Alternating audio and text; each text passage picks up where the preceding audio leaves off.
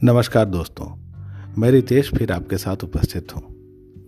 दोस्तों, आज मैं बात करूँगा एक फ़िल्म के बारे में। नाम है इब आले ओ। थोड़ा अलग नाम ज़रूर है, इसके बारे में मैं आगे बताऊँगा। ये फ़िल्म आई है दोस्तों नेटफ्लिक्स पे। राइटर हैं शुभम और प्रतीक वत्स, डायरेक्टर हैं प्रतीक वत्स। दोस्तों, यहाँ कहानी है अंजनी प्रसाद की। अंजनी प्रसाद बिहार से आया है दिल्ली। यहाँ उसकी बहन रहती है बहनोई रहते हैं और उनके साथ ही ये रहने के लिए आता है। उसे एक नौकरी की तलाश है। नौकरी की उसकी तलाश पूरी भी होती है। उसे काम मिलता है बंदरों को भगाने का। और दोस्तों, बंदरों को भगाने के क्रम में ही ये लोग कुछ आवाज़ें निकालते हैं इब आले ओ जैसी, जिस पर ये फ़िल्म का नाम रखा गया है।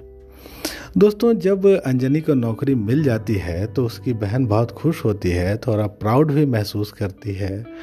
उसकी बहन एक बार हॉस्पिटल जाती है, वहाँ डॉक्टर पूछती हैं कि तुम्हारा भाई क्या करता है, और वो बड़े गर्व से बताती हैं कि मेरा भाई सरकारी नौकरी में है। दोस्तों, ये फ़िल्म कई मुद्दों को एक साथ उठाती है, कई सच्चाइयों से पर्दा उठाती है और कई चीज़ें जिनको कि हम ज़्यादातर इग्नोर कर देते हैं, उनको हमारे सामने लाती है। लेकिन मूल रूप से देखा जाए तो यह फ़िल्म क्लास भेद के बारे में है। अमीर और गरीब के बीच की जो खाई है, उसको इस फ़िल्म में अच्छे ढंग से दिखाया गया है। दोस्तों, इंडिया और भारत के बारे में बहुत बातें की जा चुकी हैं, लेकिन यह फ़िल्म आपको नई दिल्ली जैसे एक महानगर के दो स्वरूपों को दिखाती है। एक वह स्वरूप है जो कि लुटियंस जोन में है, जहाँ संसद भवन है, जहाँ राष्ट्रपति भवन है बड़े बड़े मंत्रालय हैं।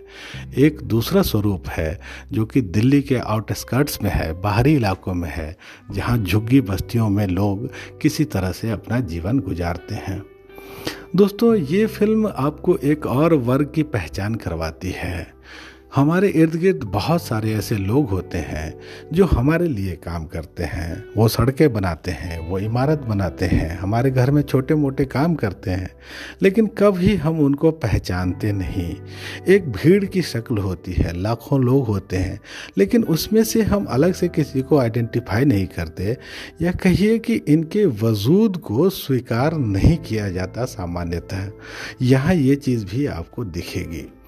दोस्तों, यहाँ झुग्गी झोपड़ी की जो ज़िंदगी है, वो आपको दिखती है। यहाँ जो कॉन्ट्रैक्ट पे नौकरी करने वाले लोग हैं, वो आपको दिखते हैं। और यहाँ जो माइग्रेंट लेबर्स हैं, उनकी भी समस्याएँ आपको दिखती हैं। बिहार जैसे राज्य से जब कोई आदमी दिल्ली आता है तो उसका एकमात्र उद्देश्य होता है कि वो किसी प्रकार से पैसे कमाए और उसकी इस मजबूरी का दूसरे लोग फ़ायदा उठाते हैं, उसको एक्सप्लॉयट करते हैं। और दोस्तों कॉन्ट्रैक्ट पे जो जॉब होते हैं उसमें भी कई दिक्कतों का सामना इन लोगों को करना पड़ता है। आप इस फ़िल्म में देखेंगे कि अंजनी सब ठेकेदार से मिलता है तो ठेकेदार कहता है कि मैं तुम्हारा पासबुक रख लूँगा, मैं तुम्हारा एटीएम कार्ड भी रख लूँगा और केवल छः हज़ार रुपये तुम्हें दूँगा। इस बात पे अंजनी तैयार हो जाता है, उसके बहनोई जो साथ आए हैं, वो भी तैयार हो जाते हैं। अंजनी के बहनोई एक सिक्योरिटी गार्ड का काम करते हैं।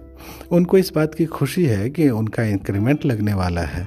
डेढ़ हज़ार रुपये का इंक्रीमेंट लगता भी है, लेकिन साथ ही एक बड़ी ज़िम्मेदारी भी मिल जाती है। उनको एक बंदूक दे दी जाती है, लेकिन बंदूक रखने के लिए न वो मानसिक रूप से तैयार हैं, न ही शारीरिक रूप से तैयार हैं, और कई दिक्कतों का उनको सामना करना पड़ता है। दोस्तों, यहाँ आपको मानव जीवन का क्या मोल है, ये भी दिखेगा। और ख़ास करके जो गरीब तबके के लोग हैं, समा, समाज के निचले तबके के लोग हैं, उनके जीवन को कितनी अहमियत दी जाती है, ये आप इस फ़िल्म में देख सकते हैं। दोस्तों, यहाँ मुख्य समस्या है बंदर को भगाने की। और बंदर को आप करंट नहीं लगा सकते, उसको मार नहीं सकते, उसको लंगूर ला करके डरा नहीं सकते। और इस काम के लिए फिर एक इंसान को रखा जाता है, जो तरह तरह की हरकतें करता है, आवाज़ें निकालता है और बंदर को भगाने का काम करता है। दोस्तों, ये जो फ़िल्म है, जब आप देखेंगे तो इसमें आपको नवधनाढ़ वर्ग की भी एक छाप दिखेगी और थोड़ा सा आपको यहाँ धार्मिकता वाला एंगल भी दिखेगा। यहाँ कुछ लोग दिखाए गए हैं, जो कि इसी इलाके में रहते हैं, बंदर की समस्या से परेशान हैं, लेकिन वो बंदर को खिलाते भी हैं। जब उनसे कहा जाता है कि वो आप नियम को तोड़ रहे हैं तो वो उसकी परवाह नहीं करते, उल्टा उनसे, उनको टोकने वालों को वो धौंस दिखाते हैं। और दोस्तों, इसके साथ ही आप ये भी देखते हैं कि मानव जीवन का यहाँ कोई इतना मोल नहीं है जब धार्मिकता का सवाल आ जाए तो। अंजनी का एक दोस्त है, महेंद्र। जब इस फ़िल्म के में आप देखेंगे आखिरी के दृश्यों में तो महेंद्र के साथ एक घटना होती है जो कि बहुत ही दर्दनाक है और रोंगटे खड़े कर देने वाली है। दोस्तों, इस फ़िल्म का डायरेक्शन बहुत ही अच्छा है। हो सकता है कि शुरुआत में ये फ़िल्म आपकी थोड़ी स्लो लगे, लेकिन लास्ट में जो घटनाएँ होती हैं, वो आपको रोंगटे खड़े कर देती हैं। और यहाँ खास करके दो दृश्यों के बारे में मैं ज़रूर चर्चा करना चाहूँगा। एक दृश्य है जहाँ अंजनी एक केज लगा रहा है। केज के अंदर वो कुछ केले रख रहा है और उसके साथ काम करने वाले लोग उसे केज में पिंजड़े में बंद कर देते हैं। वो घुटन महसूस करता है बार बार कहता है कि आप पिंजड़ा खोलो। और जो बाहर लोग हैं उससे कहते हैं कि तुम बंदर के जैसा केला खा करके दिखाओ, तब मैं दरवाज़ा खोलूँगा। यहाँ ये भी आप महसूस कर सकते हैं कि एक साथ काम करने वाले लोगों में अगर कोई कमज़ोर है या प्रतिकार नहीं कर सकता है तो दूसरे लोग उसका मज़ाक उड़ाने से बाज नहीं आते। और दोस्तों, इस फ़िल्म का जो बिल्कुल ही आखिरी का दृश्य है, जहाँ लंगर बट रहा है और एक जुलूस निकल रहा है, धार्मिक जुलूस है, जिसमें अंजनी शामिल हो जाता है। ये जो दोनों दृश्य हैं, वाकई बेहद ही खूबसूरत बने हुए हैं और बहुत अच्छे से उसको दिखाया भी गया है। इसके लिए यहाँ आपको डायरेक्टर की तारीफ़ करनी पड़ेगी। दोस्तों, इस फ़िल्म की सिनेमेटोग्राफी बहुत ही अच्छी है। और यहाँ जैसे लगता है कि अंजनी के साथ, अंजनी के जीवन के साथ एक कैमरा फिट कर दिया गया है। जो जो चीज़ें हो रही हैं, उसको यहाँ दिखाया गया है। और दोस्तों, जो इस फ़िल्म का मूड है, जो सेंटिमेंट है, उसको यहाँ अच्छे से तो कैप्चर किया ही गया है। दिल्ली शहर के उन हिस्सों को भी अच्छे से दिखाया गया है, जिनको शायद कभी ढंग से या विस्तार से नहीं दिखाया जाता, चाहे वो झुग्गी झोपड़ी का इलाका हो या भीड़ भरे बाज़ार का। एक्टिंग के हिसाब से देखें तो भी ये फ़िल्म बहुत ही अच्छी है।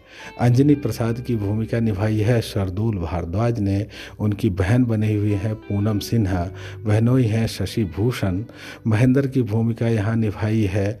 महेंद्र नाथ ने एक और कलाकार यहाँ देखती हैं, नैना सरीन। इन सबने अपना काम बहुत अच्छे ढंग से किया है। लेकिन शरदूल की आपको बहुत ज़्यादा तारीफ़ करनी पड़ेगी। पर्दे पर जब भी आप इनको देखते हैं ये लगता ही नहीं है कि ये अंजनी प्रसाद नहीं है। दूसरा जो किरदार, दूसरा कलाकार जो आपका ध्यान खींचता है, वो है महेंद्र नाथ महेंद्र नाथ एक ऐसा करेक्टर है जो फ़िल्म ख़त्म होने के बाद भी आपको शायद याद रह जाए। तो दोस्तों, ये फ़िल्म है करीब एक घंटा सैंतीस मिनट की साफ़ सुथरी फ़िल्म है, लेकिन कहीं कहीं अब्यूज़िव लैंग्वेज का इस्तेमाल किया गया है। तो दोस्तों, आखिरी तौर पे ये कि अगर आप सीरियस फ़िल्में देखना चाहते हैं, कुछ गंभीर मुद्दों पर फ़िल्में देखना चाहते हैं तो ये फ़िल्म आप ज़रूर ही देखिएगा। आपको देख करके अच्छा भी लगेगा और ये फ़िल्म आपको कुछ सोचने पर भी मजबूर करेगी। तो दोस्तों, इब आले ओ के बारे में आज इतनी ही बात। आप मेरे पॉडकास्ट को सुनिए और अगर ये पॉडकास्ट आपको अच्छा लगा है तो इसको शेयर भी करिएगा। धन्यवाद।